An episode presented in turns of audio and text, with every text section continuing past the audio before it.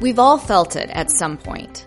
Those little hairs standing up on the back of your neck that comes along with that awareness of, I don't belong here.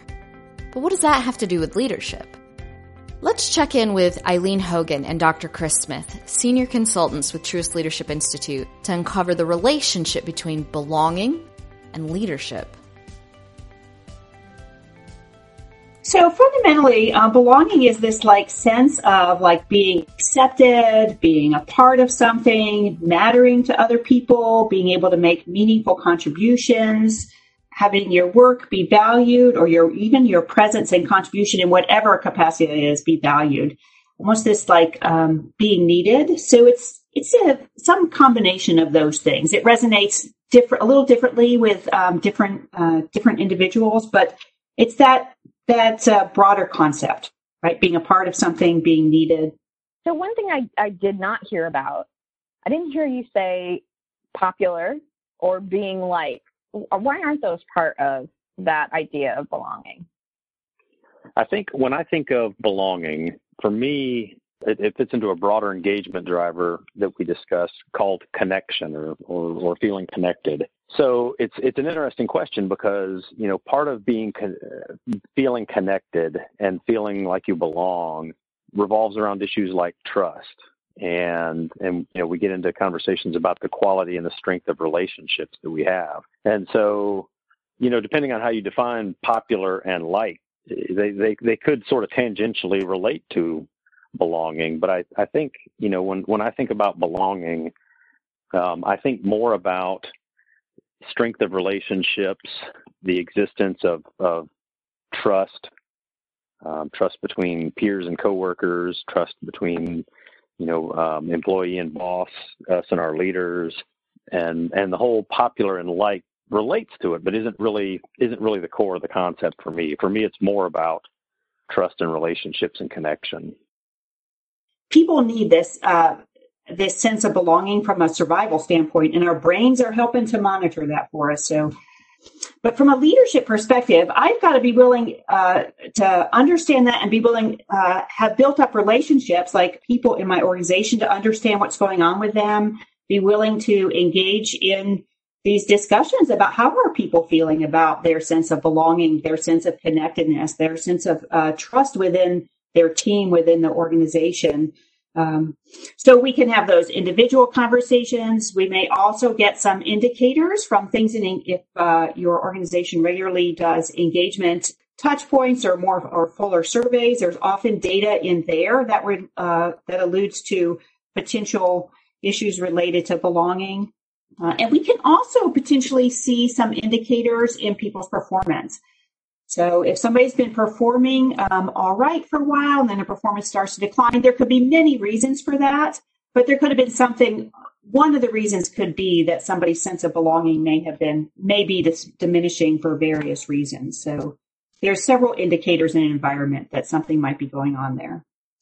The, the other thing I would add just to support what Eileen was saying, that it, I was thinking about the performance indicators. You know, I know in my own experience that when I don't feel, you know, what we're talking about is a sense of belonging. I don't feel that connection to other people. I don't feel as valued, whether it's by peers or by, by supervisors or by the organization.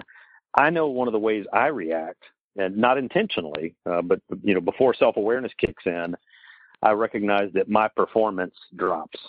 I become less engaged. And for me, what that looks like is I become less talkative. I, I withdraw. I have more trouble focusing on the tasks at hand. It just takes a lot more energy for me to to get the work done. And internally, all I know is I'm not happy. Um, what you know, again, before I get to the point of self-awareness of really what's going on, it just feels unhappy. Um, what I think a leader might see, and and and what I what I know about myself at this point in my life, is that they see me less engaged, less talkative, slower to produce results, and maybe coming across as less optimistic, more maybe even more pessimistic than normal. You know, it's it's my, my sort of tone shifts from what leans more heavily towards optimism to what leans more heavily towards um, pessimism, and and that can all in hindsight, as I think about those situations, that can all be at least partially um, connected to me not feeling like I belong, not feeling like I'm valued, not feeling like, um, you know, the relationships are strong. So, you know, that's in my case, you know, that's, that's, that's, uh, it's taken a lot of years to figure out that that's what it looks, that, that's what a supervisor might see in my behavior when these things happen.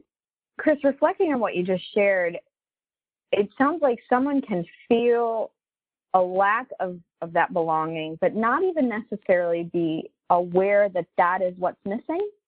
Oh yeah, definitely.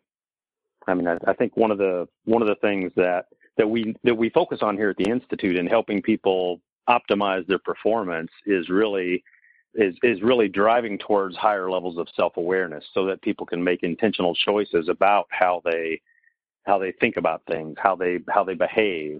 And, and so, you know, even as, you know, as somebody that, that does this kind of work for a living and, and, and, and I think is pretty effective uh, at helping other people achieve higher levels of self-awareness, I still, you know, I still wrestle with it sometimes. I, I can be in that sort of funk and not know why I'm in the funk until either somebody helps pop me out of it or I finally go, oh, I know what's going on. I've been here before. Ugh.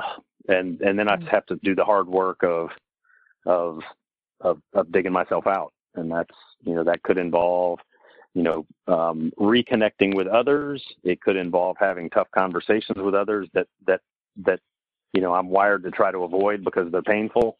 And it could just in, involve me doing other things to snap myself out of it, you know, sort of resilience strategies. But yeah, it's, it's entirely possible. And in fact, we see it, I see it every week, if not every day with clients I work with, that we're in that funk of not feeling connected, not feeling like we belong, and we don't even realize it.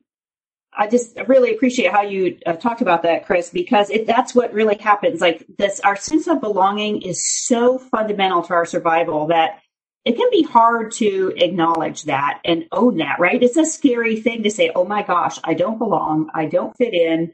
There's um, there's a, a, a potentially a lot of fear for people. Some of it they might be aware of, and a lot of they may not want to acknowledge. So they'll do things to to to really avoid consciously acknowledging that. So, and how you described, Chris, what happens to your performance is is.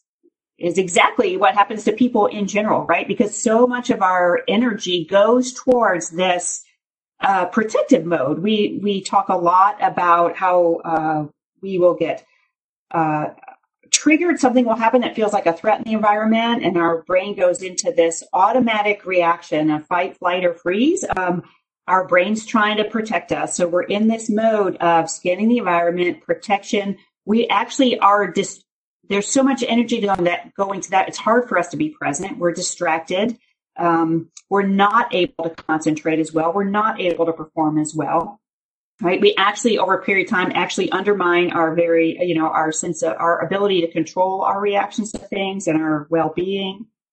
And so, all that's a natural reaction to this, like not feeling like a, um, not feeling like I belong, even if we're not conscious of that's what's really going on in the subconscious there. I think a, another example I see, or another way to look at this is, you know, one of the things we, we talk a lot about in this whole self-awareness area is different filters people have.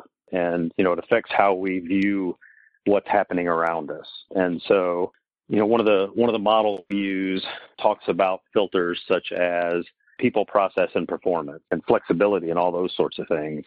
And, and and I'm thinking of this from a from a lack of awareness perspective. And again, just, you know, my own story. If sharing my struggles helps illustrate the point, then, um, you know, one of the things, you know, I know is that when we work on teams and we work in groups, sometimes there's a, there can be, for various reasons, a dominant or a primary filter through which we see things. And it might be that it's a quantity number. It might be that the leaders have a certain perspective. What I've seen happen both personally and with clients uh, that I work with, when there's a disconnect between my primary filter or how or what I value And what I perceive, at least, because it's not always accurate, perception is not always accurate, but what I perceive to be the dominant filter or the dominant priority or the or the one that's getting the most attention, then that starts to make me feel like I'm disconnected. I, you know, maybe use wordplay here a little bit, but but maybe I don't belong. Uh, my perspective doesn't fit the primary perspective or the perspective that seems to be valued. Then that disconnect can make me feel like I don't fit in or I don't belong or I'm not as valued. And that's purely a function of these filters that are running in the back of our minds that we're not always aware of. And, and it's got nothing to do with whether or not anybody intentionally set out to make me feel like I didn't belong. It's just that we're looking at the world two different ways. And if I'm not careful, I might start to feel like I don't belong or I don't fit in or I'm less valued just because we're looking at things differently. So it's it's fascinating stuff. It's, you know, that this whole self-awareness piece is, is critical. Join us next time as Eileen and Chris talk about what leaders need to pay attention to to enhance a sense of belonging on their team. Would you like to receive more leadership insights from us? Subscribe to our mailing list by visiting us on the web at truist leadership institute dot com slash subscribe. Leadership Amplitude is a podcast production of Truist Leadership Institute. All rights reserved.